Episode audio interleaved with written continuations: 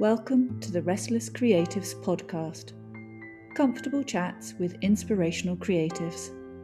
Hosted by three self confessed restless creatives Lucy Hunter, Fiona Pickles, and Bridget Girling.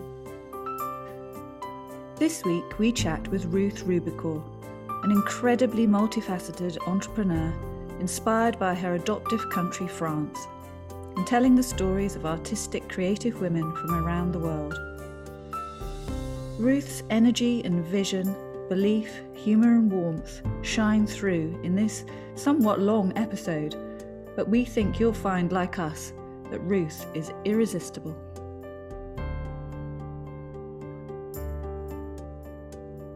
Hello! Sorry about that. Um, uh, we have our gardener here once a year, and he just started strimming right outside my window. Sounds about right. We can't see. He wants to be podcast. You can't see me. No. Oh, that's because I'm an expert at Zoom. Hey, there you are. Oh, it's that beautiful room. Oh. Ah, yeah, we're just going to sit here and drool at your Yeah. studio behind you. It's all an illusion. It's all an illusion. No, it's not. We've watched the Well- IGTVs. Well, no, it actually is genuinely all an illusion because Oh. underneath that paper, uh, we had this huge leak. And underneath that paper, that whole wall is destroyed. Yeah, but even where it's peeled off and it, it's like white, it still looks beautiful. So Uh, that's called patina. yeah. Patina that leak. Yeah. so I I just couldn't look at it anymore, and the, it was my it is my favorite room in the whole house, and I couldn't look at it. So I decided I was just going to. I said like to hell with it. I'm going to stick. I'm just going to cover the whole wall in the magazine and as many paintings as possible, and. uh it's just uh, that's all I can see now, so I can distract. well, it's distracting me. I have to say. But it's lovely to meet you. It's lovely to see you Yes, all. very lovely to see you. you know, it's wonderful because you've been in, you've been accompanying me, uh, and this podcast has been accompanying me as I'm putting the magazine together. Oh so I, really? Aw. Oh I my feel like I'm in your living room. This is Come in. It's a smaller chair. One day we will be able to do that, definitely. oh, Yes. can you imagine? I can't wait. We'll be a podcast on the road. We will. Oh, Travel watch out, broadcast. yeah.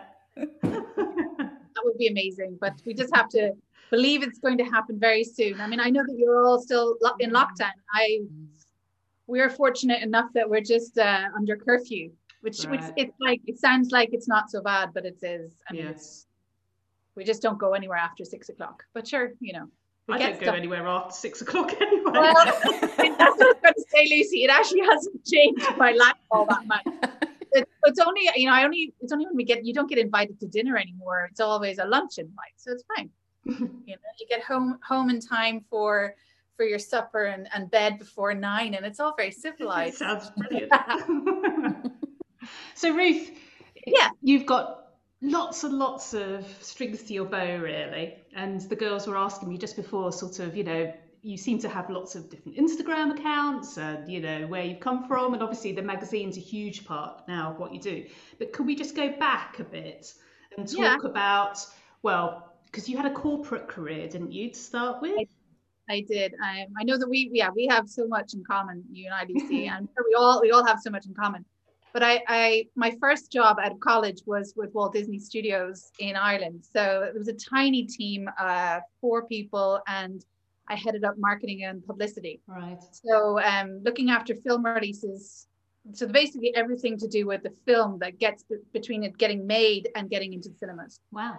Well, Wow. yes, I love. I mean, that was my dream job, and uh, I started actually as an intern, and uh, just I just made myself indispensable. I learned how to make a really good cup of tea, and and then I just happened to be in the right place at the right time uh, as somebody else was moving on, and I got an assistant job, and I stayed there for nearly a decade. Gosh. And um, the only reason, really, the only reason I left uh, was I had my eldest, who's now 11. And uh, just before going back after maternity leave, I discovered um, I had very bad autoimmune disease, Hashimoto's, which had knocked me for like seven, but I, I thought it was just, you know, having a newborn and not sleeping properly. So that kind of it, my health was really thrown out of whack. And then I had a newborn at home. And then when I went back to work, I just, it was just not the same. You know, it wasn't, uh, I couldn't travel. My heart wasn't in that side anymore. And I just felt I w- you know, just wasn't a right fit for me anymore. And so luckily my husband is French. Luckily. Well, that's why I that's how I ended up in France. Um, I had to actually go fishing for a husband in France. There's no eligible men in Ireland. So that's why I was lucky. As luck would have it, he's French. And so we thought, oh, well, you know, uh, we could always move to France and try that out for a little while. And so it was also coinciding with the crash of the Irish economy mm. and his he works in finance. And so his job was kind of being moved from 5 days to 3 days and back to five. There was so much you know it just wasn't very stable. And so the, that combined with my work situation um where I just felt that I you know I could do with taking a little bit of time out to get my health back in in order and look after my son. And and then maybe the idea was to go back to the film industry eventually so initially we were going to do a sabbatical and move to this little village and you know take six months to ourselves and then you know get back up on the on the corporate saddle as such uh, and that never really happened um it just we moved here and we so where we live is it's basically next door to the village where Peter Mayle wrote A Year ah, in Provence. Uh, right. You know, terrible. It's awful. it's really beautiful and uh, it's I mean best of weather. We've got four seasons in a year, which is frankly after 30 years of living in Ireland was such a shock to my system.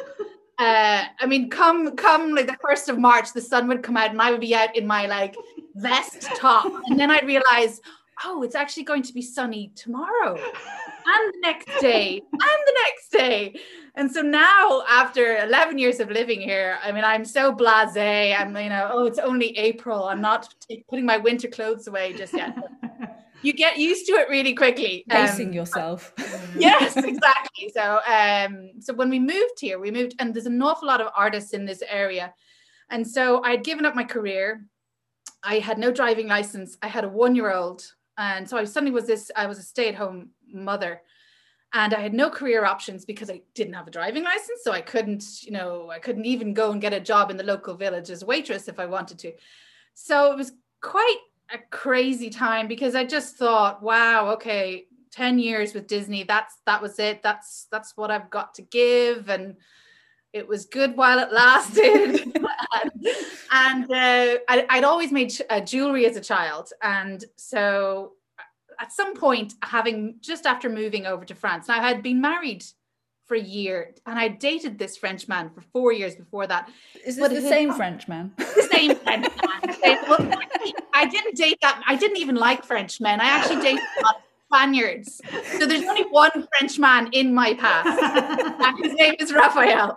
And uh, so at one point, I realized, I mean, like a complete idiot, uh, that I that my husband's family makes ribbons and it had I suppose I'd heard that they made ribbons, but I never really made the connection that, you know, uh, that uh, the kind of ribbons that they made were like these incredible ribbons that for haute couture and the Vatican. And wow. I mean, just it, I had my idea of a ribbon was something you wrapped either a bouquet with mm. or a really nice fancy present, mm. you know, that you didn't deserve. and that that was the extent of it. And so at Christmas time, I thought, okay, well, I'm going to go ask for some ribbons, thinking I'll get a roll of black satin polyester or something like this. Was this was the extent of my imagination? And Raphael's grandmother said, "No problem, no problem." And, and she went into the cupboard in this beautiful apartment in Saint Etienne, and she opened up the cupboard and she got this little box out and said, "Now this is what the children play with. So take whatever you like." And um, and she gave me this box and it i just literally it looked in the box and i had i had no i just had no words. They were all small little samplers that would have probably been in like museum worthy books. Wow. and these were what the kids were playing with. And they were like uh, em- not embroidered um, woven with like real gold and real silver thread and, and hand cut velvet I kind of stood there going, oh, and like, sorry, I, am Irish. I would probably curse at him, so That's I'm trying not to curse. Don't worry. I, I might have cursed, and I said, "Oh, you mm, uh, now I do something." I've said I want these, and now I. So I had no idea what to do with them. But that was the start of an adventure of making jewelry, textile jewelry, and that was kind of like really got the ball going for me um, on discovering textiles and handmade and antiques and the brocante in mm-hmm. France because I started thinking, you know, oh my God, well, there's this whole world and uh, that I had no idea about. And then it was kind of like peeling back a layer and then you discover lace and then you discover silk and then you discover, you know, the, the, the 18th century printed textile. And it was just, I just kind of felt like, wow, this whole this whole story has been out there and I knew nothing about it. And it was just the most incredible few years of of just learning like an apprenticeship um, which is combining stories and textiles and history and and really like uh, learning so much about uh, what what makes France in terms of their heritage and from the patterns and the colors and uh, yeah I mean that so that set me off in this whole whole new path of uh, antiques and textiles. And then meet, meeting artists and makers and creatives who are all very much aligned in the same way who all love these stories that mm. these objects hold and either want to transform them or give them a second life or you know they live with these textiles um, and uh, that's so that's how I mean, there's just so many different tangents in my life, but uh, that's how I, I took. I, I got a camera for my 30th birthday, which is 10 years ago, and I had never taken a photograph before then. And because I'd never really had anything that I wanted to take a photograph of, I think looking back. And this was something that I not only wanted to capture, but I really wanted to share because of how incredible it was to me to learn and discover all of this, I thought, well, I can't be the only one who knows absolutely nothing about this and who might want to see all the things that I'm that I'm witnessing. Um, because it's, I think this is the other side, is that Ireland was so poor for so long that even you know, I, I, think I used to go junking with my dad. And when I say junking, I mean like literally junk. We would go on a Sunday uh, to the local junk shop next to Curry's and PC World, and I would think this was like treasure. And so, like my my visual vocabulary of what treasure was was very limited. and, so, like going to the antiques market. And actually, no, like I started at the rip-off merchants end, you know, where everything is incredible. And then slowly made my way to find like the secret sources. And it's just you just your mind just gets mm-hmm. more and more blown mm-hmm. by by how beautiful things were and that's the thing that france was such a wealthy country that they had mm. silk and they had ribbons i mean if, where my husband's company um, family company is was the world home of ribbon making uh, historically speaking they actually invented the ribbon because the king at the time, don't ask me which one, it's probably a Louis. Probably. I forget. I am the worst knowing which one it was. But he decreed that only royalty could wear pattern and that you know every all the commoners had to wear solid colors. And so they they found a way around this by creating very slim pieces of fabric. So underneath the kind of le- level of that was that was in the law. And that's how the ribbon was invented. And that's how they introduced pattern into their clothing. So that's and that's also why it became such a you know very very wealthy uh, industry to be in. And that's at that point where my husband's family came into it they were industrialists and they thought they saw they saw an opportunity and they went into ribbon making and um, the sad thing is that they're probably before the entire town used to make ribbons and now uh, there's only about three or four making ribbons, and we're the only ones making ribbons with these beautiful old uh, jacquard uh, métiers in French. It's, I think it's uh, uh, jacquard looms. Right. So um, yeah, sorry, I've gone off on a tangent no, again. No, it's really but, uh, interesting. there's just all these layers that kind of connect yeah. me yeah. to what I'm doing. Um, and then so yeah, so I started taking photographs, and that's and that just brought me on to this whole other new um, side, which is storytelling, essentially. Mm. Um, and I realized I've always been storytelling, but but to not to this extent. So it's kind of to be able to share the stories of the people that inspire me. And I have been doing that for other publications mm. uh, for the last three, four years. Um, com- entirely self-taught and literally learning on the spot.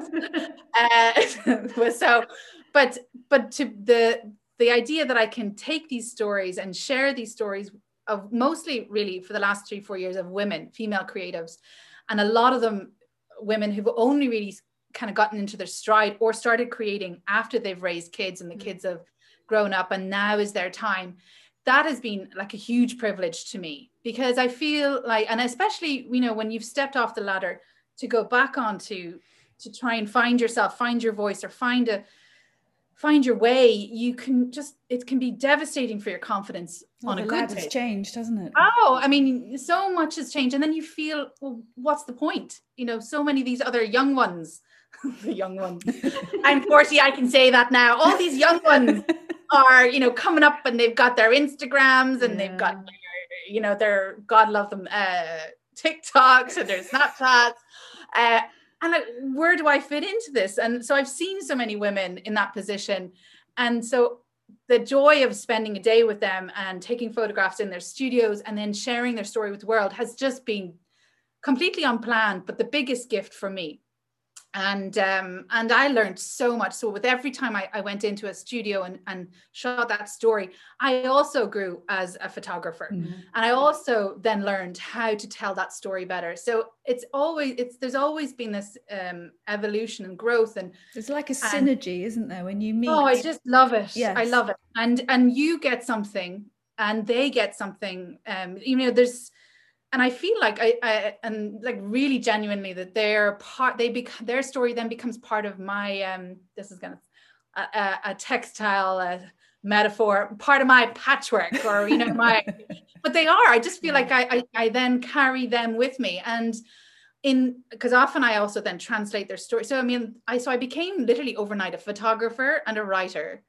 uh, which I had never ever thought of that I would ever be or do um and but it just happened so so naturally. And so i get to tell these stories and i learn so much from them and i can reflect them onto my story. And and you just see a whole other side of people and you see how far they've had to come to get to where they are now. And you know a lot of them have you know achieved despite many obstacles. And uh, that's those are the stories that i just love to share and then to see and i never control this but when we can find you know if if, if and when they get a cover I mean, I, I I never know when they're going to get the cover, for example, on the magazine, but but I'm just so happy when they get the cover because it's, as a woman, you know, so many of us feel that we become more and more invisible, and um, and there it is. There's their story, and it's worthwhile, and it's it's meant to be shared, and it's meant to be celebrated, and so that has been that for the last three or four years has been the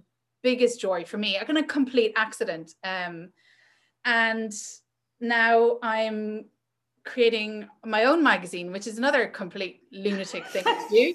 Amazing, uh, fabulous. I mean, like, yeah. like, I don't have enough to do, but you're restless. You're a restless creative. You are our absolute archetypal restless creative. Yeah. well, I just, you know, I just feel like uh, well, I, I did get an experience. I got this incredible experience last year of creating my of creating a magazine from scratch. And um, I mean, where do you even start with that? No. Well, you see, well, I was so I was I was a collaborator for a big American magazine group, which is very established, and I went off and I had this uh, great 24, literally 24 hours with uh, two ma- uh, like major Swedish creatives, Linda Lomelino and Olivia Ruby of Adelaster Food Textures. And I took the train up. I crossed practically all of France to get to them. They were on the top north west coast and I arrived, and from the moment I arrived, we just talked and laughed and took photographs and talked and laughed and ate. Oh my God, we ate so much good food because Linda Lomelino is like the cake queen. I mean, I don't even like rhubarb. And she made this rhubarb tart, and I was like, I was tasting heaven. I think I even had seconds. And I remember even saying to her, I don't even like rhubarb. and then uh, we came back from that, and I was like, it was like somebody had charged me. Uh, like or hooked me up to a vitamin drip or put solar panels on my back. I just thought, okay, I got it. I got to do it. I got to do it. And it was on that kind of moment. I just, I didn't think of any of the practicalities or the, you know, what might go wrong with that idea or, you know, any of the work that would go into it. I just thought, okay, I know all these people. I want to read their stories. How hard can that be? And um, and I pitched the idea, and my the editor said yes, and she said, okay, you do it. And so and you uh, that, ah! and you've got two weeks. no, I actually had loads of time, which was I had like six or eight months of that. Uh, okay. And I think also, I mean, in fairness, I didn't have any risks really. I mm. wasn't financing the magazine. I knew already the stories. I actually had too many stories. Um, so I had to cut it down. That was the problem, like deciding which stories were the were the ones to go and and, and creating an entire not a product, but something that totally made sense as a whole. Mm. And uh, so that was an experience. And as as all my other businesses, because I ha- I forgot to tell you about three of them, um, but it's fine. But it's fine because they no longer exist. They oh. they evaporated when COVID arrived. They just kind of well, no, they they're, they're on hold. they're on hold. They haven't evaporated. They're on hold. Um, they're they're I, I organize experiences which are workshops which are about empowering and um, connecting and, and bringing women, mostly women, together through storytelling and photography and food. And is that my French muse? Yeah, so that's the French muse, yeah, yeah and. Um, which is something which I just absolutely love. And we had the biggest one planned for last summer. I mean, the biggest one. First of all, it sold out before I even announced it, which had not happened before on the last on the previous two and then all of my mentors who had come already all begged to come on this one. So we were, I think we were like 35 people at the end. And everybody was just coming. There's like i'll wash the dishes and i'll cook the dessert. And and so every all these women just wanted to be a part of it because they were they were really magic. And the what made them magic um, was the fact that it was women cross generational so we had like a 27 year old animation um, like professional animator from la and we had a 70 year old retired lawyer um, from australia come and everything in between. And so you know it was and i think we had something like 16 different countries as well. So it was this whole mm. literally melting pot. And we would come together and we would just you know just photograph stuff all day long and then visit like artist studios and then you know just hang out and go for a swim. It was provence it was roasting hot mm.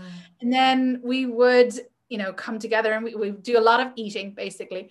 And uh, i just loved it. But i think until not just until we can travel safely but the the magic of it was bringing all those age groups together and all those different means basically not everybody could afford it but everybody was in a position that was a little bit more comfortable that they could maybe see it as an, as, as an investment mm. but right now i think people it's just there's so there's so much turmoil i don't want to hmm. put mm. people under pressure i want people to arrive over and be really comfortable and really open and and uh, be able to be there and to have that mix so it's so i say so it's on pause until until we can eventually get to the point where we can mm. make it happen again. So it may be two, three years time. Mm. Um, yeah, I, I mean, I'm not in a rush for, there's a lot of people that do workshops and, and they are, and can be a real money maker. But for me, really, it's, I'd rather do it and do it really well and, and have people be really comfortable than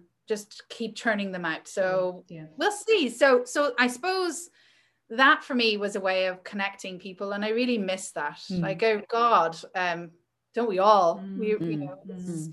just connecting with other really I mean I love women um and I don't have anything against men I just I just love women and I love helping women and connecting women and I just think you know that we can be the our best allies um, in this creative process and collaborate and and share our knowledge and so i really miss that and so Faire i suppose magazine Faire magazine is a way to do that um you know until we can well it'll still go on but it'll it's a way of bringing people and bringing these stories together until we can mm. meet physically again mm.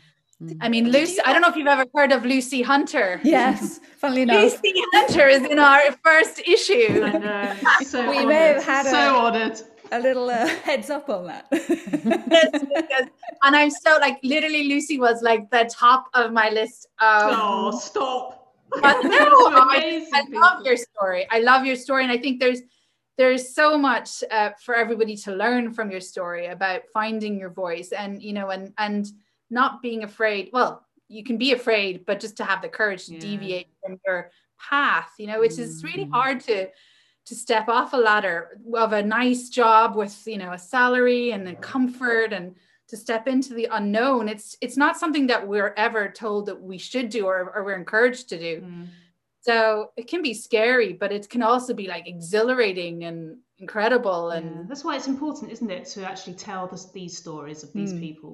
You know, so, Yeah. so as you say, other people can think. I've had, I had after the uh, podcast I did with um, Botanical Brouhaha, where I talked about it, and I had so many people reaching out afterwards just to say, "Oh my goodness, you know, I've got the same story, and I'm, I've, I've you know, y- y- you've really inspired me to have that courage." And you think, "Gosh, I feel so humble about that."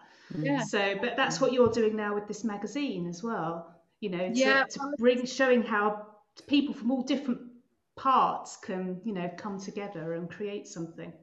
well i want the stories i mean i don't i think there's enough there's some and i listen i buy i buy these magazines that i'm that and i'm not going to say which magazines but there are some beautiful magazines out there that show these incredible homes but they're very aspirational Mm. and there there's there you know there's not much underneath the surface and sometimes even photographers go in and, and somewhat erase the person from those homes you know by tidying up and sterilizing and and and those are not the stories that i want to read so i Mhm. really i mean i'm i just want to i want to share honest intimate stories of creatives and how they found their voice essentially because it's exactly what you did in that podcast is to tell to show people that um, it's not that because you've been doing this since you were 21 years of age that you're at this stage now. It's just Mm. you know that that everyone has a different story. And um, i do think that you know this linear path to careers is very much changing. And i think covid and um, is forcing us to be more flexible. And for people that haven't taken these divergent paths I, it must be terrifying Mm. I feel like I, I had like a practice run or several practice runs on adapting. Um, and I was very lucky that I had all these other things kind of to fall back on when everything just crashed. But I think when you when you have been so focused on getting to the top of your career and to be the best at that and and um I think it it must have been just such a trauma to have to just have all that dissolve, you know. And Mm. so I I am really lucky that I I kind of I kind of feel that I've gotten very good at uh, adapting. I mean, I don't say I listen. I was crying and I was like there was snot coming out my nose most of the days, and I was in the worst of humor having to homeschool my two kids. Oh, yeah. But uh, but we managed to get through it. It's just nuts to think that it's been a year already. Yeah. But Mm. um, Yeah. I'm sensing there must have been some pretty inspirational women in your childhood. there yeah well i i was very very lucky um i've had to do i've had some time to look back and see what the hell how hell where did this all come from and um, and i'm like like why am i because i am i'm literally i think i just uh, like creative studio porn like that is my that is my what's the word my weakness yeah. and I, and I was thinking about it. And so my mum, uh, when I was about 12, so I grew up in, I was born in Northern Ireland. I grew up in the Troubles. And um, when I went to uh, boarding school for secondary school, because at the time, you either went to the local Catholic school or the local Protestant school, depending on your religion. And that, and that was it. You know, there was segregation from your education onwards.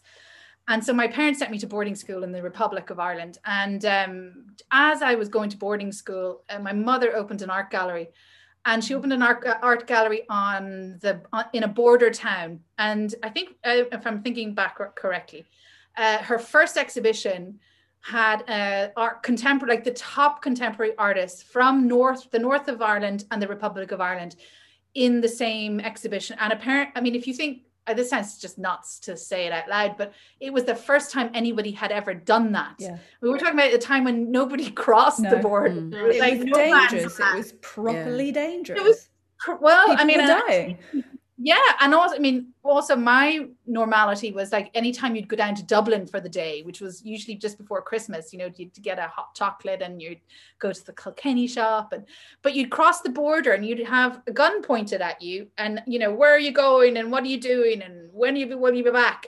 That was just so normal for us. Um, but um, so my mother started this gallery and. Uh, I, I basically would be brought along to you know into artist studios and I go to their homes. And then on a fr- you know anytime she's doing a- an exhibition I would be serving wine which is probably not very legal.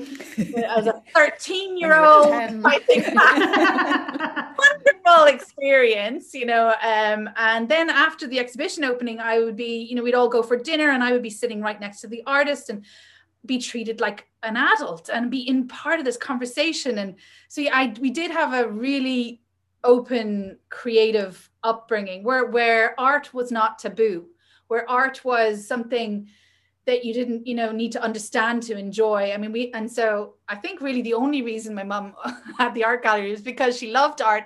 So we, she bought a piece from every exhibition. And so our house was coming down with art. Um, and i see i see that in my home now. Literally there's i don't even have walls for all the art because i buy a lot of antique art paintings as well. But yeah so there was there was from from my teenage years this fascination with creativity and um not necessarily there was no boundaries. Like it was a p- possible job option if you know what i'm saying you know? Even though i did witness that it was really tough to make a living. And uh, and i chickened out of going to art college myself because i just i didn't want to be mediocre. I was terrified that i would be crap so I was like, I I don't know if I want to discover that I'm actually not super talented, that I'm just really crap. So I'm just not going to go. I'm going to go study business and French. Something completely that- different. that I can manage. That I know I can do. So um yeah. So that so yeah, I grew up with artists and then I guess Yeah, the, th- the difficulty with art is, whichever area of creativity you're in, the, whether somebody likes it or not is so subjective. Whereas if you can speak French or understand business, that's not mm. subjective. You can or you can't. I mean, it ta- like I'll be really honest, it didn't challenge me whatsoever. The I studied in Trinity College Dublin, which I loved. I think I went to one hour of lectures in the first year. I, I was too. I had been at an all girls boarding school, so I was too busy Having a good time. Yeah. First year university. For Frenchmen. I was yeah French kissing. Yeah, that was the French part of my degree. Um, very very good. I should have got a first. I don't know why.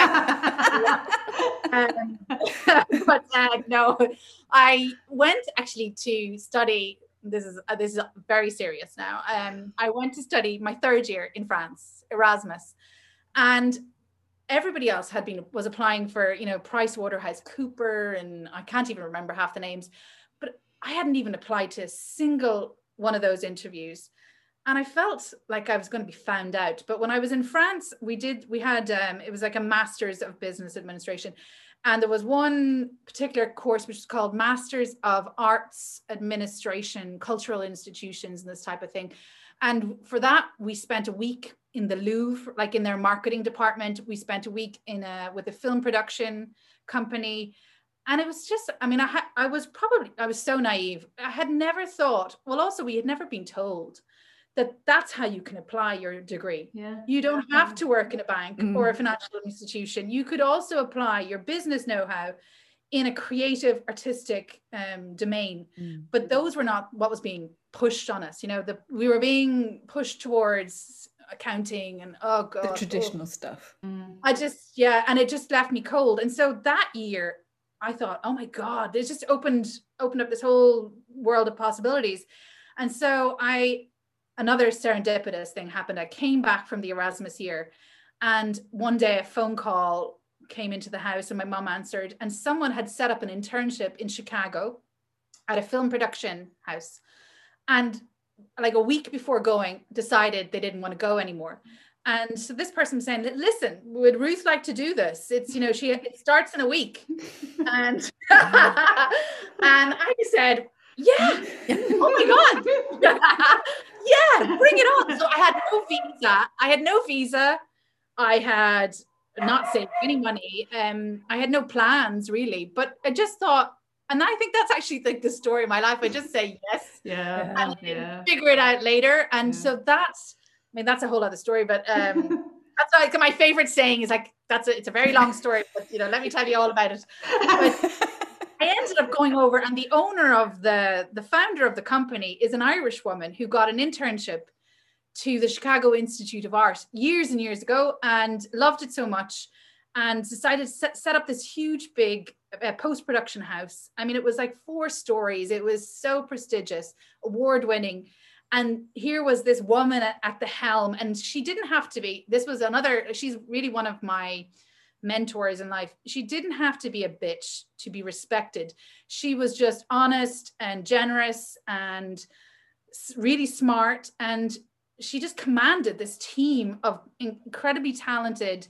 Uh, there was photographers, there was editors, there was filmmakers, and um, that was also someone who really changed my life. And and I thought, wow, okay. First of all, there's a woman who can be running this company and who's respected and doesn't have to be this awful Mm. Brutish.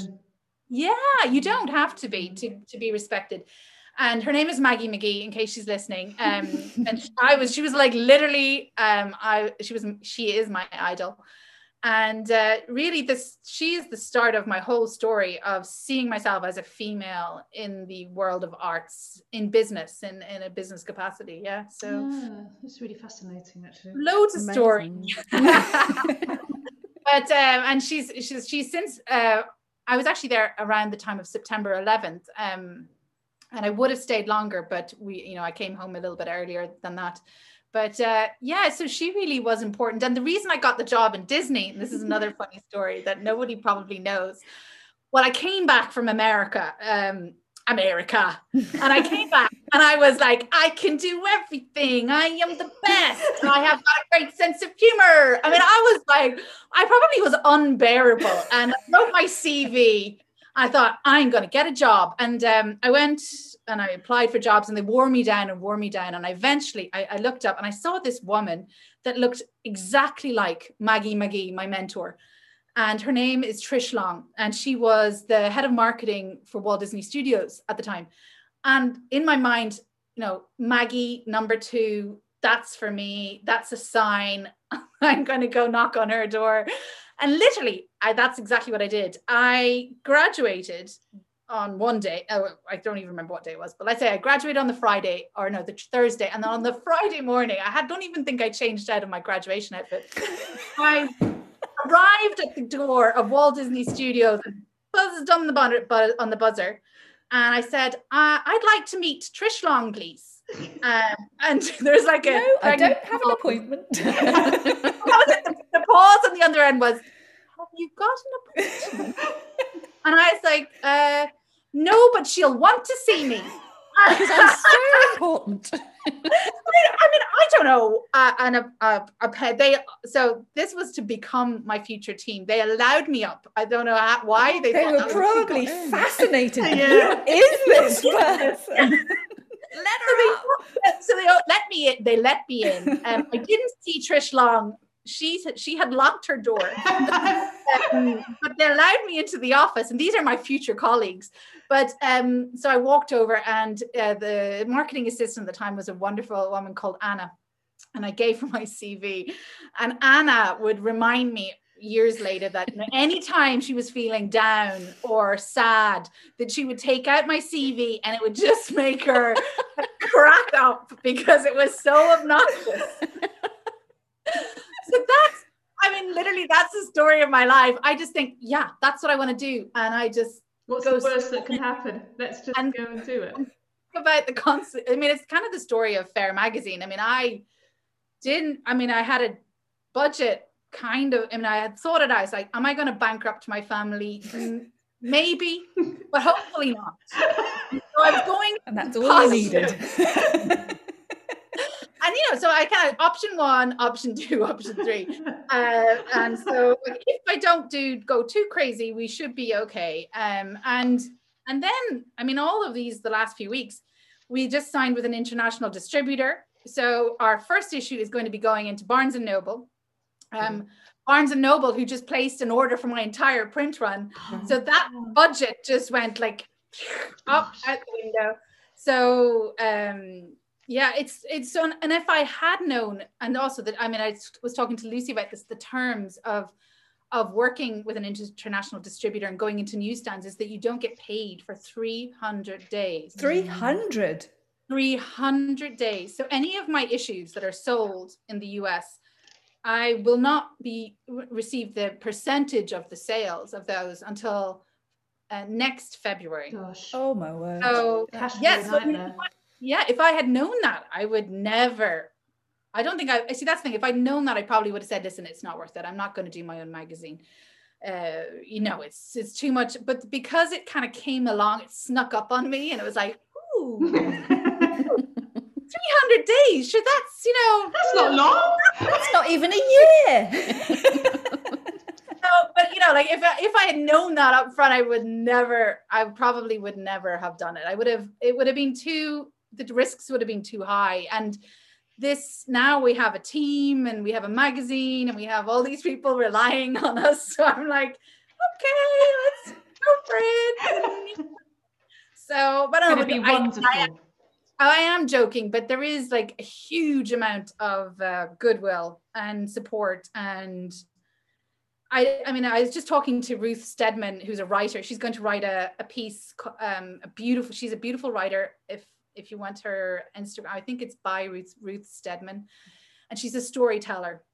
And she really is like a storyteller, like the troubadours. And, and one thing she said to me last night is, in the age of Instagram, we're trying to reach so many hundreds and hundreds of thousands of people with our work and our photography and our writing and our words. And I said in the past a troubadour would really only be interested in reaching the 5 kilometer you know radius you know and going from village to village just telling those stories and really making a connection with people on a one to one basis. And so that that really resonated with me that you know that we ha- eh, you know to if we can just if we can just touch that five kilometers and really do it really really well you know we don't you know that's that's what counts. But she's she's going to write a piece called uh, crafting the soul and talking about finding your voice and you know creating the circumstances that your stories can can reveal themselves. And i just i mean uh, i was like where do i sign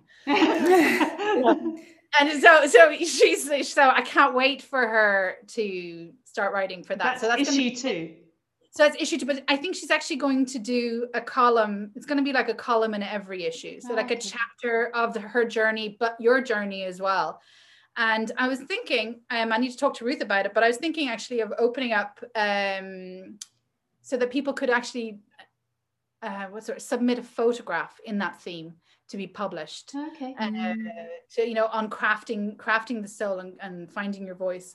So there's just so many these are just like this is uh, the story of this whole magazine. It's just these all these ideas just keep to coming so naturally. I'm not going to say easily but just kind of eff- not effortlessly is the wrong word but it's just um, without drama and without conflict. And i just feel everything just feels really right which is kind of when the distributor came along i just thought yeah this is just how this whole magazine has come together. Is just i mean i just thought we would be looking at a at getting into barnes and noble in said let's say issue four or five. I mean that was the dream. Mm. this is like a this is it's yeah so i kind of i'm kind of going to go i just think it's like the universe. That you know people Yeah. want to read these stories and people want to contribute and people want uh, to tell these stories. And so i'm going to publish them as for as long as i can Yeah. that's the idea anyway So where does it run from then? I mean, that thing behind you gives the impression that you're just sort of like paginating it or whatever yourself. Is that is that what Yeah. the team are doing? They're doing all Oh. that. so we have uh, we have a tiny team of we're all women um, so i have an incredible art director in ireland she's also the art director of image magazine and image interiors and then we have an editor who's based over in uh, minneapolis minnesota and minneapolis and she's actually a full-time job as an editor for something else And these are all women that have come into my life uh, over the last few years. And when I set kind of discreetly little feelers out, they came on board. And, and again, it just seemed like the most perfect fit to have these women on board. And then I have a wonderful intern, Ellie, in the UK, who, God love her, she just graduated from English in, I think, from Bristol University.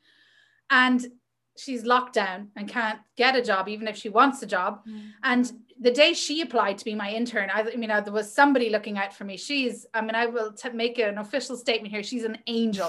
And uh, she's just so efficient. Uh, she like she loves spreadsheets. Oh my god. Oh. I, she's just i know. I know. can, can you share she is amazing and you know and and i think everybody on the team is so into the project mm. and into Faire mm. and excited about it that i think is is also if you talk about like energy is is fueling it all and because i mean i think i just i got pretty sick um a few days ago and uh i realized i hadn't had a day off mm. since january 1st and we're talking you know but so there's a lot of hard work this because there's the non-sexy side there's the stockists and then there's the sales and then there's budgeting and the accounting and the invoicing and the the social media and then there's the editing and then there's the pitching and the uh, so there's so many things to do that the fun sexy bit is you know the stories.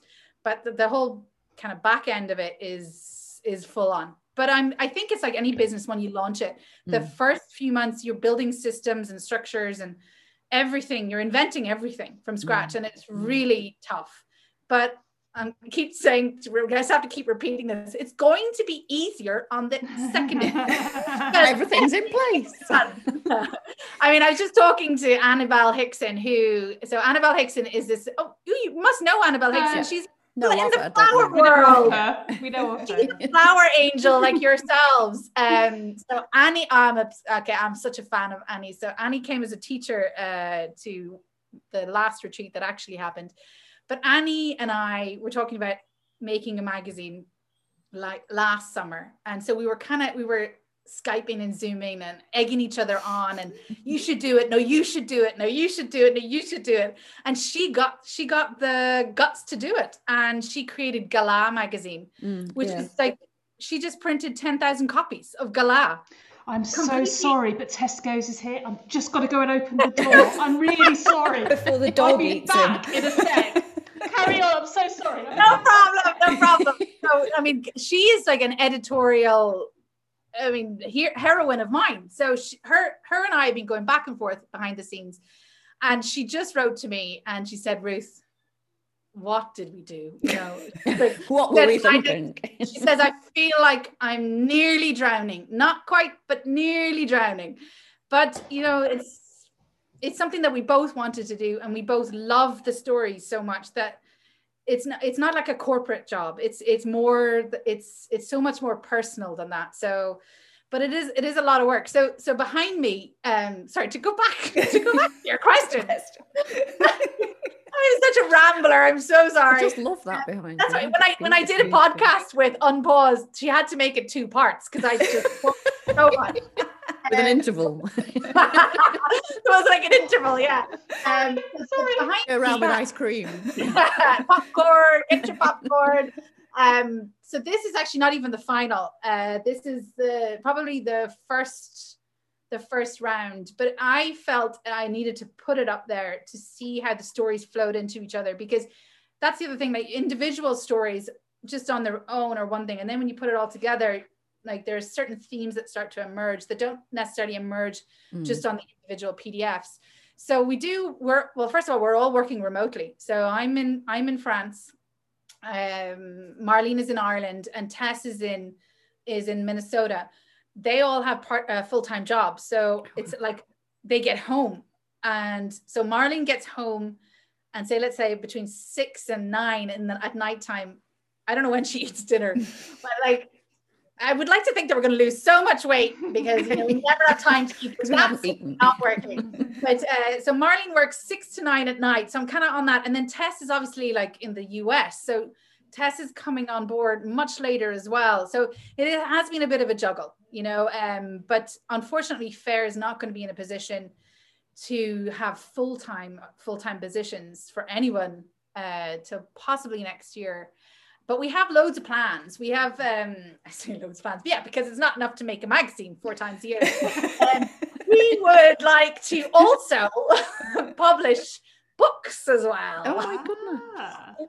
So I mean, that's I. So that's a that's what I'm also. I mean, I don't know if anyone knows anyone making a book right now.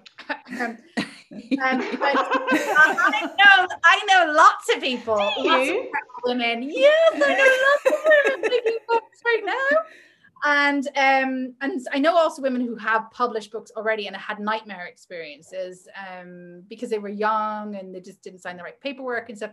So I'd love to create some kind of um, actually I think it's called Somekind Press in Australia with Luisa Brimble, and that's like a, a crowdsourced, community-funded publishing house where you know people vote on what they'd like to see published, and it's you know just basically supporting uh, creative communities with small batch books. So I don't know, there's loads of ideas, but uh, a background in print at all? Because I'm I'm from my previous life was in print, so really? it's just quite interesting that you know have you gone into it with a completely I don't I know nothing about print and I'm just going to put all these pages together. Yeah, you see, it, but that's really interesting, isn't it? Because you, know, you kind of don't know what you don't know. So it's just you just exactly. put together what you need, and then everything else will kind of fall around it. Like I feel, well, I kind of knew the basics of what, like the, you know, you need a masthead and you need a content page. you need some pictures and you need some words. pictures, you need some text, and well, no, I mean, I did kind of obviously. Uh, Marlene has been working for 25 years in magazine, um, yeah. does uh, magazine editorial, but I, I feel because I knew absolutely nothing about the rules and the regulations, or just had I had no inherited yeah. rules to follow. I feel that that has get, uh, afforded me like a lot of freedom. Mm. And and you can question things if people say you should do mm. it like this, but why? Well, I mean, here's a good example. Um, so Tess, who works, who's a real editor, like not me, not like me. I'm a fake editor, okay? so that series, that's that's how I'm introduced. So I'm the fake editor in chief. I just I just throw things together, but I have a real editor, so it's all fine. So I have a, so Tess is a real editor, and she works for a real magazine. And so, but but she was editing the pieces, and she was editing, for example, um, a text, and she would say, so let's say Ruth Ribeaucourt is a magazine designer, um, and then the next sentence sentence would begin Ribeaucourt likes to do this and this. And from some, for some, this just really weirded me out. I was like, mm. you know, I would never written like that all of the time, yeah. Well, exactly. Yeah. And then I realized that actually, no, all of the magazines and all of the written pieces that I respond to and I relate to, uh, they take away that third person and they bring they, they are much more intimate and so that's the first name but of course it's not the done thing it's in journalism there's all these rules and so it's been really interesting to have Tess's rules kind of conflict against mine and challenge why I want something in a different way. Mm. And and and I mean, it's not that I've had to fight for it, but I just I once I explained why I felt that this should be the way we should write our pieces, then it, it actually it did make sense to her. But uh, yeah i feel like if i had known what i was going like in the business side i probably would have never done it yeah. um, i would have been terrified and i would i literally i would have said there's just no way we can pay for this and then i and then from the content point of view i would have felt that you know 12 stories of eight pages and more is just ridiculous and nobody does that and you're crazy so like so that's the other that's the other big difference is that um, it's very ad light. So we have two mm. full page ads and we have then a quarter page ad, which is really for creatives. Mm. Um, to give them something in print, um, and then all that is backed up on the website.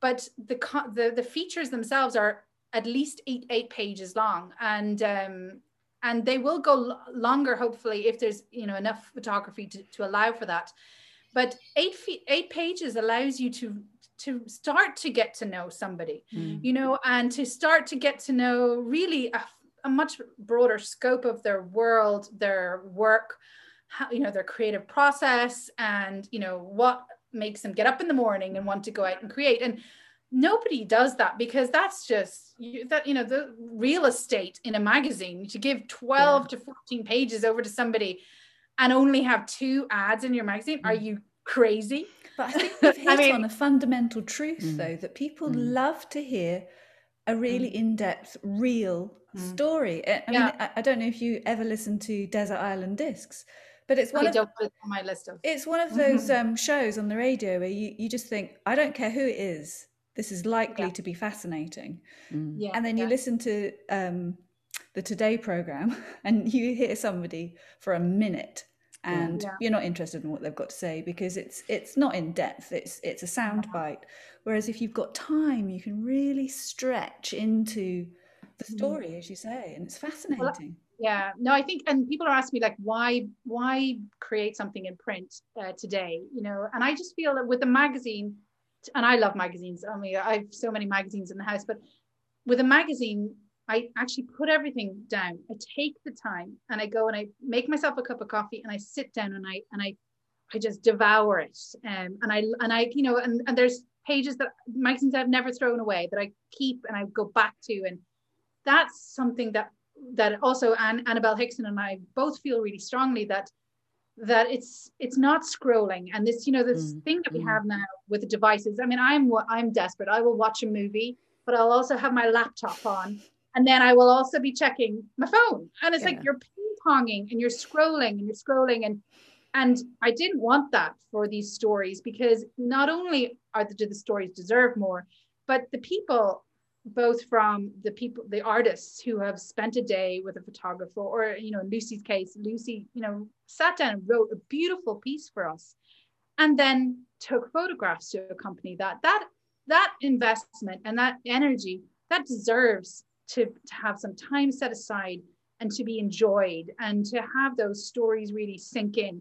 And i just don't think you have that anymore online. Mm, it's no it even and i also believe you know in terms of storytelling and the depth of storytelling is that with instagram i mean we are all being demanded to create like world class content con- and even that word content but content digestible content every day. I mean you should at least be posting every day apparently. And you know and if you don't you're punished and god love you if you decide to to go a little bit crazy and try anything out of the norm because you will be instantly punished and penalized and then not only that but you know you've dared to experiment and maybe challenge your, yourself creatively and you're you're told by by some algorithm that no stick to what you've mm. been doing for the last mm. few years and I see this with like, for example, Amy Twigger, uh, her Instagram is at Twigg Studios, and Amy and we've all because Amy has been a teacher at some of my retreats, and nearly all of our mentors at the retreats have really felt the manipulation of Instagram and the the shallowness of it, you know, and to be forced to keep creating the same content just to please the algorithm. And then you never really get to know anybody because they can't ever sh- really share who they are or mm-hmm. grow mm-hmm. creatively. So that's what I see Faire as a way of really just just taking us deeper and um, and talking about past the algorithm, past all these followers mm. that we mm. have, but you know the day-to-day struggles or our confidence or you know how do we get here and and really just to be able to share these stories that that may well you know affect somebody else and change mm. somebody else's journey and get, like like yours did lucy on that podcast i just i think it's really important that we um just pause yeah pause and and and share mm. where's it being printed just out of interest so um I mean, this is another crazy thing. Sorry, every sentence I start with a, it's a crazy story.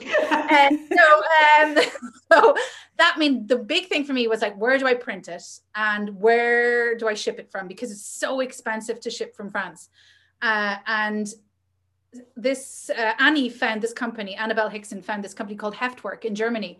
And Heft Heftwerk, what I love about them is that they are specialists in independent magazines because you know, in my mind, we were going to maybe make maximum a thousand copies at the beginning, and that didn't go as planned. But they do everything from 500 copies, you know, upwards, whereas most offset printers don't do. Mm. They don't do small batch, and they also have this kind of much more friendly you know hand holding technique of you know t- bringing you along because so many people like me have these mad ideas notions that they want to make a magazine. They don't have a clue how to go about it. And so they were really kind and gentle and mm. God, I mean they probably have had enough of me at this point because to go from like can you quote me for a thousand copies? Actually maybe five thousand. Actually no maybe six thousand. Ah maybe eight thousand. Ah hold on hold on 10,000 copies.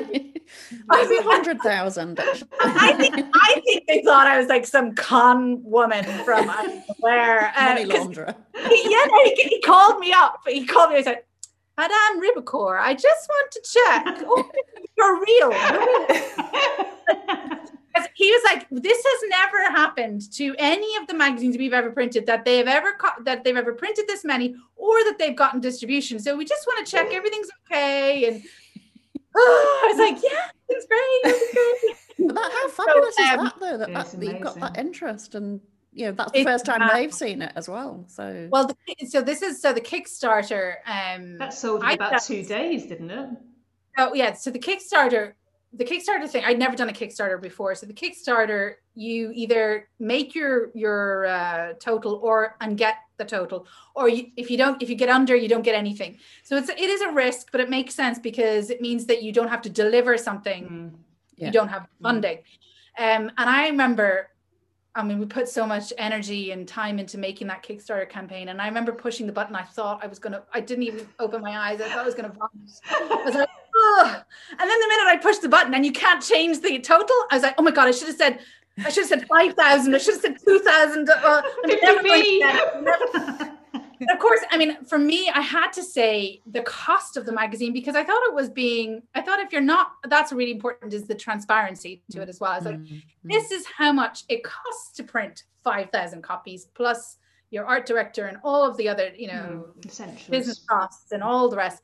And so, um, I did contact everybody I've ever met my whole life, and I, I, even like signed up to my my secondary school alumni on LinkedIn. They're, You've not like, seen oh, me for thirty years, but literally, hi! I didn't go to the last two reunions, but listen, I've got a story to tell you. I am launching the magazine, so would you share? so I mean, I and then I think it was like on day two, Kickstarter picked it up as a best and brightest publishing project. Oh and four days into the campaign, we got our we got our target, and I uh, that was such a relief because first of all, it meant that it was worth doing. Mm. Because mm-hmm. if I if I hadn't gotten it, I would have gone. You know what, Ruth? It was just in your head but it's fine you know you you you flirted with the idea and it's just not the right time or whatever it is as well because you know it's like we're in the middle of a pandemic half the shops in the world are closed. so, you know, it's no big deal. You know, if it doesn't fly, there, you know, at least you tried. Um, so getting that was like, wow, people want to read these stories and there's an interest. And um, so when I knew that that we'd gotten the goal, that was that really was okay. We can do this, you know. And uh, so Heftwerk, the other great thing about them is that they are green energy FSC mm, certified mm. paper. Um, the whole plant is is um, powered off green energy. And uh, I have to say, like from a business point of view, uh, when I when they sent me their shipping costs from Germany, there's the, probably the cheapest shipping cost from Europe.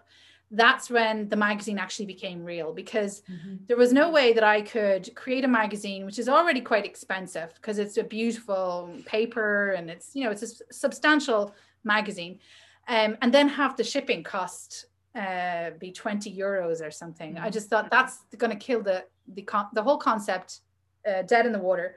So because that's the other thing to be realistic i have my most of my readers are in australia and america and the uk and netherlands i think the netherlands mm-hmm. uh, and canada so i had to be able to distribute it to those uh, territories in a in a economical enough way mm-hmm so Heftwerk have a fulfillment as well.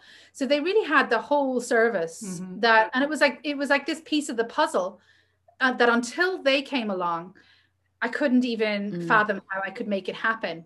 But of course, then you know, once I had discovered them, all of these other people started to, you know, all these pieces of the, of the publishing puzzle came together. Like all these other fulfillment people that could come in at, at cheaper cost or printers who could do it cheaper. I mean, I, I actually had a bidding war with, for printers, which was I, I, I have never I mean I can't even negotiate at the flea market if I love something. I was just like I was like 20 euros.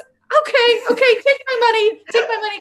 But I, I I'm not a good negotiator. But here we had I just I just said, listen, this guy, this guy's offering it to me for like half the price. I really want to work with you, but you know, you gotta you gotta see my side of things. And so it was like a bidding war to work with us. And um and Heftwerk won really because they not because they were the cheapest, but really because they were just the loveliest to work with, the most mm-hmm. human to work with, and and I wanted I want all of the elements of this to be kind of as as pleasant and non-toxic as mm. possible. Uh, no pun intended, because they do use non-toxic inks in their printing. So when so, is the magazine available? So it's available to buy now, isn't it, on your website? You can you can pre-order, but it's not going to be printed. Well, I say it's not going to be. It's going to be printed. Uh, it's going to print next week. Oh. Um, and I can't travel to Germany because of uh, because apparently France is high risk. Uh, so I have one of our uh, artists, creatives. Her name is Katrina Herold. Um, I think I posted about her. She is a curator, gallerist, uh, such a great person. She is going. She lives in Hamburg oh yeah, I'm not making this up, Hamburg. She's going to jump on a train and she's going to Berlin and she's going to film yeah. the proofing oh, process. Exciting. That so, used to be my I, job. I used to love all that. Oh, so I really want to see all that. I would love to go. I would love to go, but it's just oh, I would have to quarantine for eight days in a Berlin oh. hotel. So it's just not good. It's not not worth it. Um, so she's gonna do that, that for me. Fabulous. I know. I mean, I didn't even um, I didn't even know that was part of the process, but I'm gonna miss it this time. But you know, I have Katrina's yeah. is gonna film it for social media. We're gonna have a live experience. so uh, and he um, Sebastian of Heftwerk, he said, Well, you can always come for issue two. I said, You're right, Sebastian. I will come for issue two so when can oh, people no, have it? When can, when is it going to reach doors? So it's actually going to ship out to anyone who's pre-ordered it or subscribed for the year. It ships on the second of April. Mm-hmm. Technically, officially goes on sale on the seventh. Um, then for Barnes and Noble and Books a Million in the US, that's a bit more convoluted because it ships by sea, okay. sea freight. So it can take five to six weeks. Mm. So they won't probably have it till mid May. But if you are one of my independent stockists, and I love all my independent stockists, I am best friends with all my independent stockists. I am sending all my independent stockists free postcards because I love them so much. and uh, they will be getting theirs air freight, um, and they will have theirs on the seventh of April. Right. And uh, so, like the fun, the the funniest thing for me. So I didn't really have a niche you know, like, oh, this is going to be next to this magazine on the shelf. But the niche for the magazine is is the craft world, but like an elevated craft. Mm-hmm. Um, and so it's not going to go in beside Elle Decor, and it's not it's not aspirational. This is like the celebrating the unsung heroes of craft and artisanal and mm. creative mm-hmm. arts. Uh, and so the people that have responded the most, which I had no idea, are like craft shops and yarn shops around the world. They are just so into Faire and uh, this is like a whole other side of the business side is that when you have stockists who are really into what you're selling and your product and I'm really excited about I mean they're doing my job for me they're mm. sharing it and they're doing they're even taking pre-orders so mm. two or three of my stockists have sold out all their pre-orders That's amazing. and and are ordering more and no okay. Sebastian, it's gone up to no, Sebastian is like, can you give me a quote for 15,000? Uh, no, no, no, no. He did give me a quote. And I was like, nope, nope, nope, nope, nope, we're not going there. We are not going there because my distributor was like, well, you know, we could go up to this amount of, co-. I was like, yes, we could, but we can't. Because I went so, um, yeah, we can't. We got no money. It's going to be a one issue magazine if we go anymore. Uh, so let's, let's build slightly slower. So yeah, so we'll see. Uh, because Barnes and Noble, they are really into it. Barnes and Noble, um, apparently, I think Flow is one of the top magazines in the kind of craft section. And then they they they sell a lot of craft magazines. So like craft the craft world, and I had no idea the craft magazine world is like a big market. Yeah. It's a really big market, and they're loving the concept of Faire. Yeah. So it's not DIY and it's not like there's no pull out patterns or anything. It's just, and that's another thing is I want to have um, a story on, uh, you know, a very different uh, story in every issue. So there will, there will probably not, well, actually, th- when I say that, there's probably two stories on flowers because I love flowers in the first issue. You can't have too many but, flowers. I'm talking to the right people here. uh, so, uh, but I mean, I, not to, you know, just people i suppose people who go out and connect with nature and don't need to go to a big fancy flower shop but they can create beauty and i think so it's not just floral design it's it's about going out and seeing the beauty in the world mm. and then and bringing that home even if it's a simple you know a branch of a tree or that's that's kind of more what i'm searching to share those types of stories and you see the branches uh, of trees behind me i can i love your the back of the back of your screen yeah, I, you know what i actually fully intended to go out and chop half a tree for this one. so I just have uh, metal paper flowers and lots of feathers, and I thought, you know what, gonna... they were all quite beautiful though. Yeah. so the idea will be that there'll be a there'll be one kind of art form per uh, so there won't sorry there won't be duplicate art forms mm, in each issue mm. so in that sense there will be something for everyone so you could be really into flowers but you'll also love all the other yeah, stories yeah. and the food i mean we have a wonderful food story from a swedish oyster diver who um, wow. which is not as ter- stereotypical atelier story it's more about um, someone stepping out of like a fast-paced city world and going into diving into the like freezing cold ocean and diving for oysters and finding themselves under the ocean and then going out into all the top restaurants in Sweden and bringing these oysters into those restaurants and collaborating with chefs and uh, so you know so there's there'll be something for everyone mm. you know and mm. um and I'm already working on issue two obviously and issue three and issue four and issue five uh, but uh, issue two I'm just I'm just, you know, I literally started to cry when um, there's a wonderful embroidery artist from Ireland, Domino Whisker, who is also um, caring for her father who has advanced Alzheimer's. And she talks of how she actually found her voice whilst guiding her father's hand to create works of art mm. at the beginning of his al- Alzheimer's. And so she she was she was his guide, but and his conduit, but also that ended up um, allowing her to find her own voice. And it's a beautiful, I mean, I'm just getting goosebumps. Yes, I'm I. Thinking about this.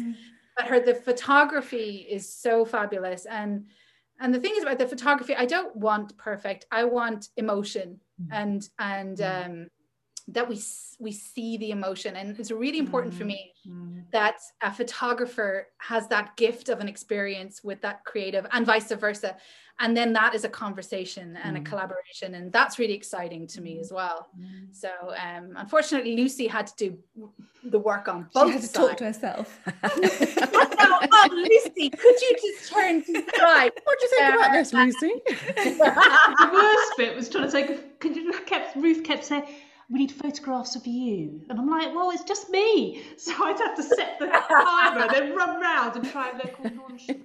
Oh, yeah, it's just like stood there you do, don't you?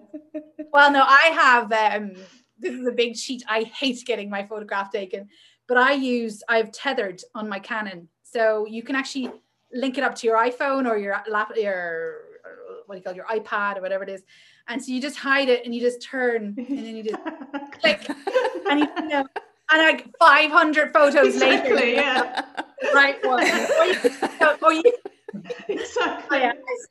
I hate getting my photo taken. Photoshop's amazing. oh yeah, no, it's 500 photos later.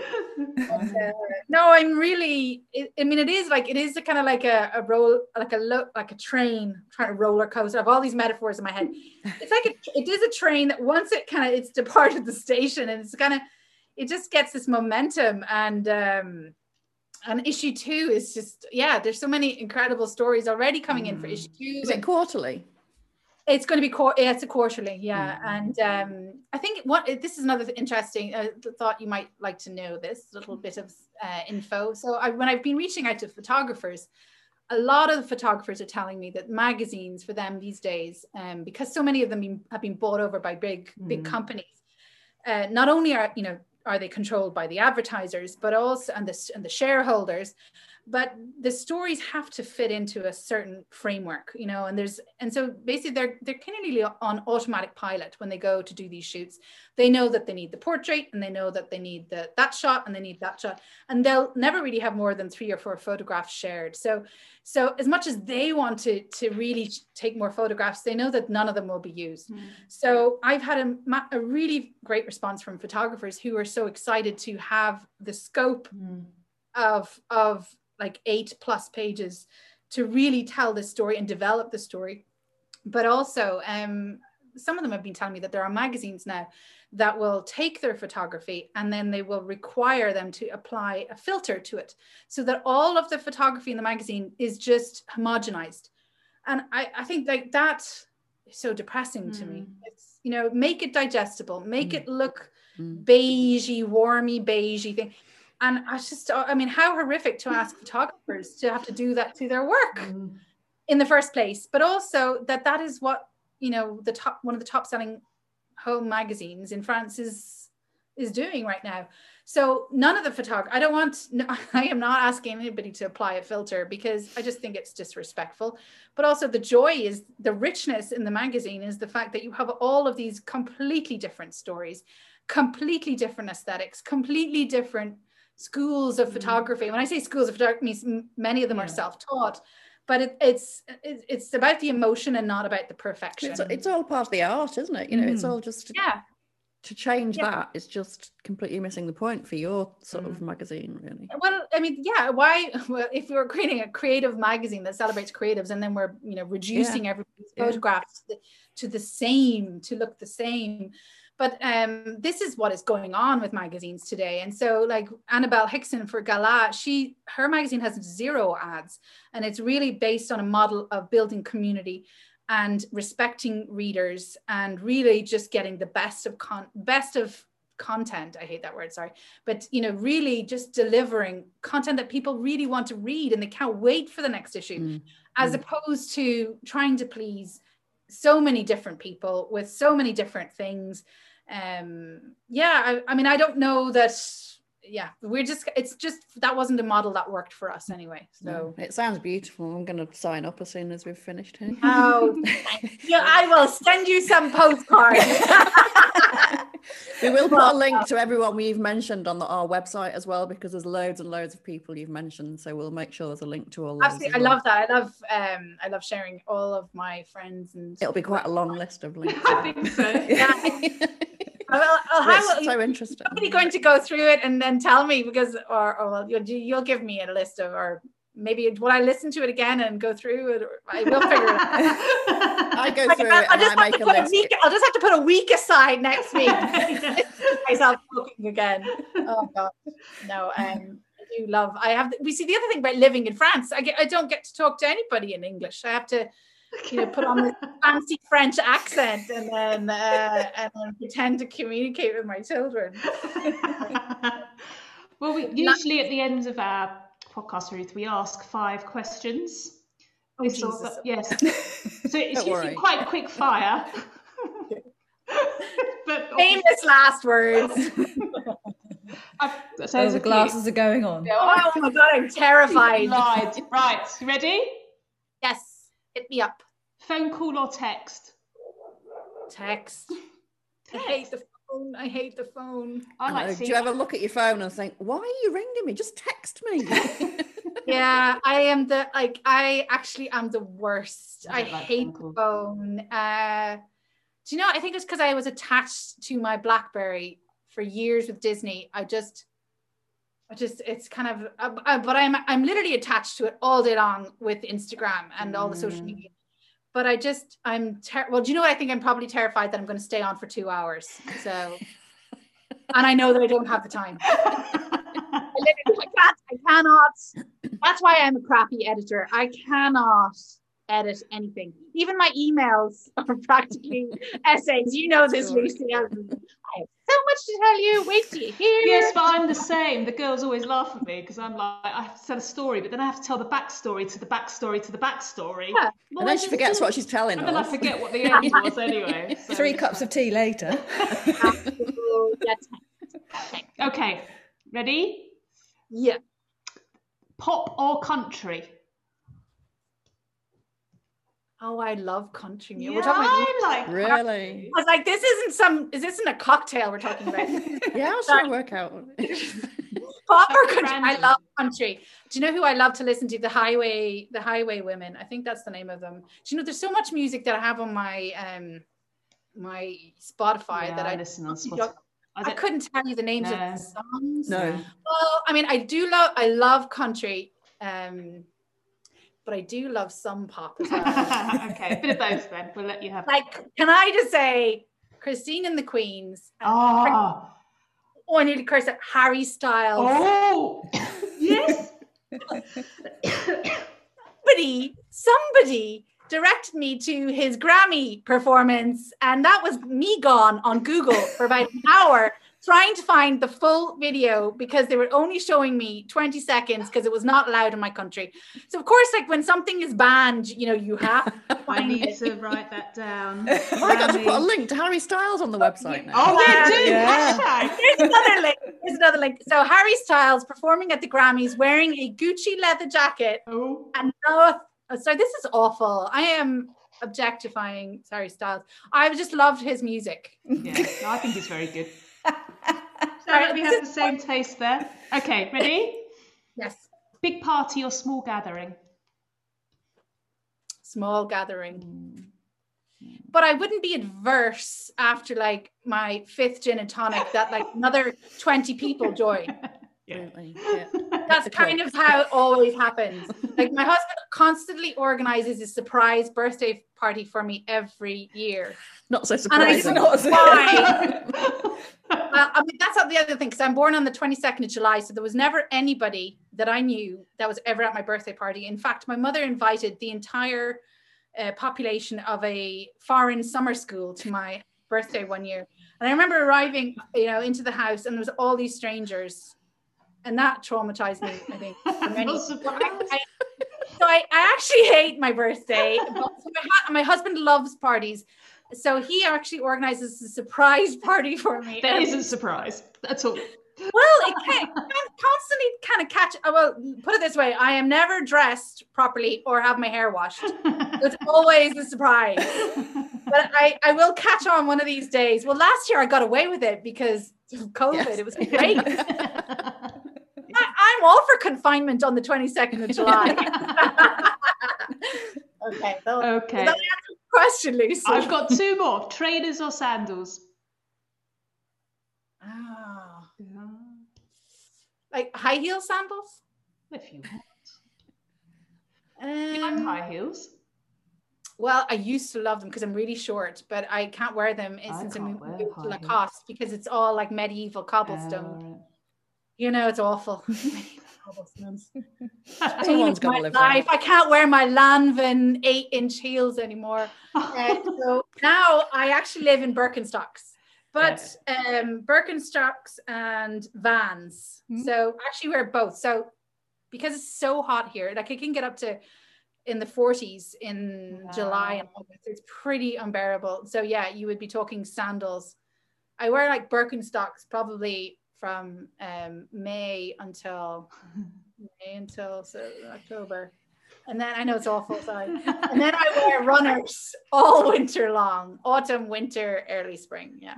Okay. Yeah, it's like I'm, I, I went from being like, oh, I spent all my money when I worked in Walt Disney on on designer handbags and designer shoes, and then I got pregnant and my feet went up an entire size and never went back down again. So I have all these shoes that don't fit me and that are I spent so much money on, and then since moving to France, nobody. It's all about well, Provence is all about practicality. Mm. It's the, the you it's too hot and it's the villages are not conducive to high heels. Yeah. So.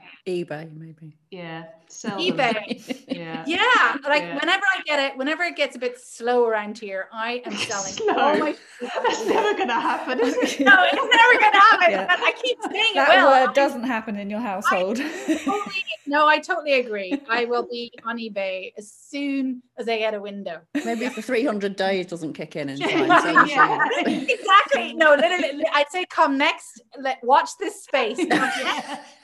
It's gonna get really tight around October, November time. We're like, oh my god, how am I gonna pay for issue four? Ah, they're gonna see all these designer shoes on it. Yeah, no, don't worry. I'm making a note. Good idea. okay, last one. Class- yeah. Classical or modern art? Actually, um, is that really difficult? Uh, method. Well, okay, so I love 18th century you know, because that's, you know, just I'm just classy like that. Um, no, I knew nothing about 18th century, but I love 18th century. I love Art Deco and I love mid century. Now, what works in my house, I could buy the most beautiful, like gold um, leaf or, you know, things like, you know, beautiful antiques. I will put them in my house and they will look absolutely ridiculous. So if I buy mid century, uh, or even like four, yeah, 40s, 50s, that's something I can live with. So I realized that that's actually art that reflects us as a family. Mm. Um, but I do, God, I love buying crumbling old paintings mm. and mm.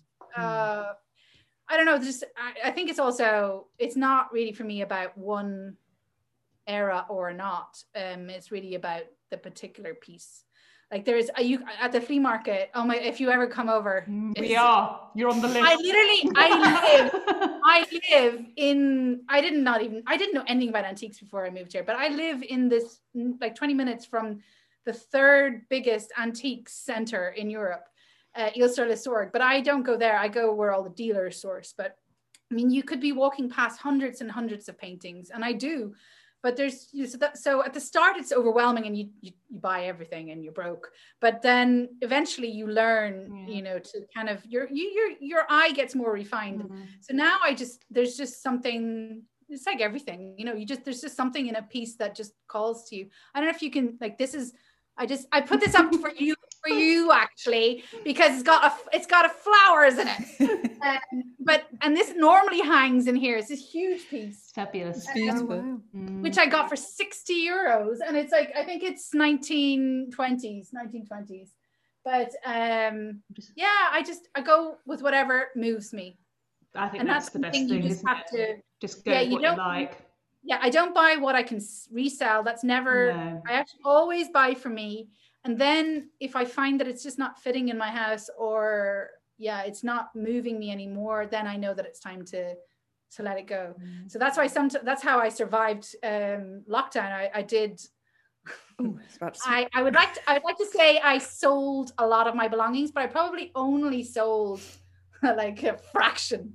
Ah, oh, our house is coming down with stuff, but um, yeah, I built a few. Yeah, it, well, it's just so hard. There's so many beautiful things at mm. the Brocante. There's so many beautiful things, and then there's also so many things that you know are very rare or becoming rarer, and so you've those are the ones those are the things that are harder to, to turn away from because you know you just know that in let's say two years that you might not see those types of things again mm. like the really beautiful rustic um, hemp and linen sheets mm. not the, like the monogram stuff there's quite a lot of it still around but the really the like the the raw kind of poorer what, what I there's the term for it arte povera which is the art of the poor which I kind of talked about a little bit is something that I love is like the things that the poorer people surrounded themselves with so again it goes back to that idea of creating beauty even if you don't have a mm. lot of money and yeah. you know just going mm. out and making something with your hands or yeah. or gathering a bunch of flowers from the garden and so i think that's really something that i'm attracted to mm. not necessarily like yeah i think that goes back to my house is is is not like over the top gold leaf 18th century everything it's more about like visible repairs and mm. things that have yeah mm. honest honest lived in storied things that I find in the market. Yeah. Sounds. I know that wasn't very fast, rapid. fascinating. I can't, I can't imagine your surprise. oh, Ruth, it's been so fascinating talking has, to you. Yeah, it really has. Yeah. Absolutely. I'm sorry, I don't feel like we've had a conversation. I just feel like I'm just so delighted to talk to somebody in my language that I have just like talked and talked and talked and talked. Well, we're really just so pleased you have because it's fascinating. it was, absolutely. absolutely. Oh, thank you. And I'm just, I'm just so well, genuinely thrilled that Lucy is in. Oh, thank you so much. Can't wait for it to come like, out.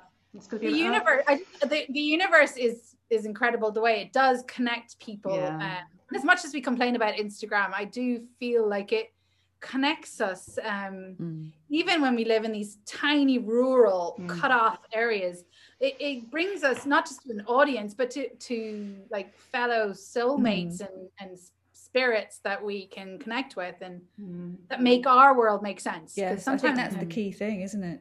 Yeah, finding yeah, yeah, yeah.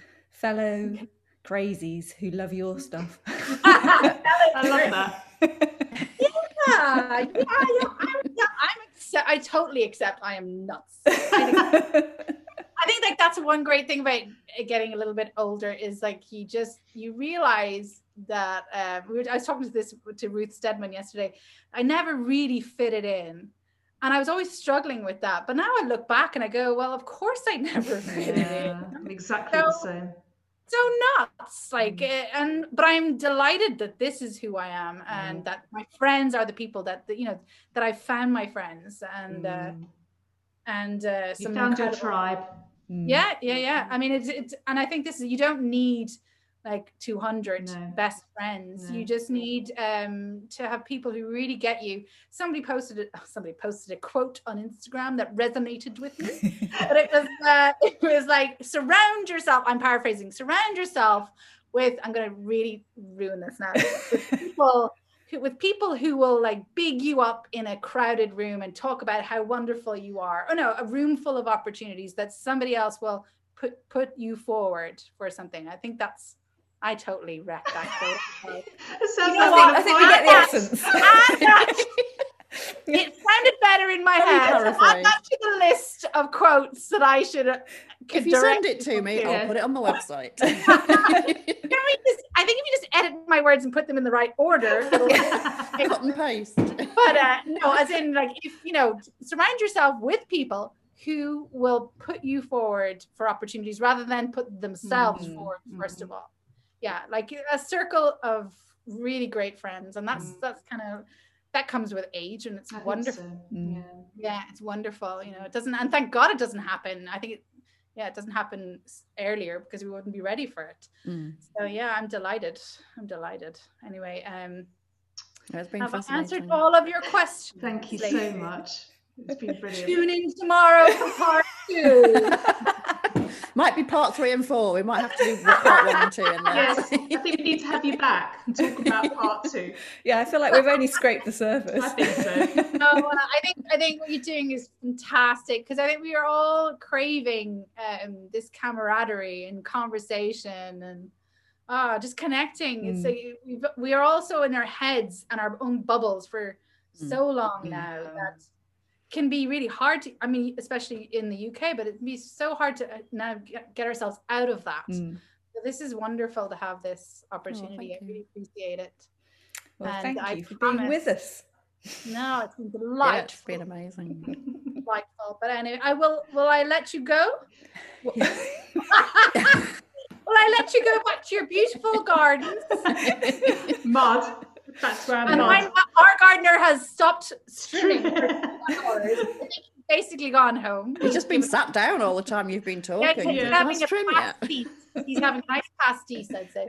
The, the hedge is going to go like this now after his two hour pastis break. he's already he's already trimmed the hedge. We're okay. thank you so much. Thank and you, Ruth. Be in touch. Let's talk. Let's talk soon. Yeah. Let's make this Take a weekly occurrence. I'll go so much to do, but anyway, lo- lovely to talk to you all. So lovely to speak to you. Bye bye bye. Bye. Bye. Bye. Bye. You've been listening to the Restless Creatives podcast. To ensure you don't miss our next episode, please subscribe to our YouTube channel, the Restless Creatives Podcast. If you'd prefer to listen rather than watch us, you can catch us on one of your favoured podcast providers. For more sneak peeks and behind the scenes fun, visit our Instagram at the.restlesscreatives or visit our website, therestlesscreatives.co.uk.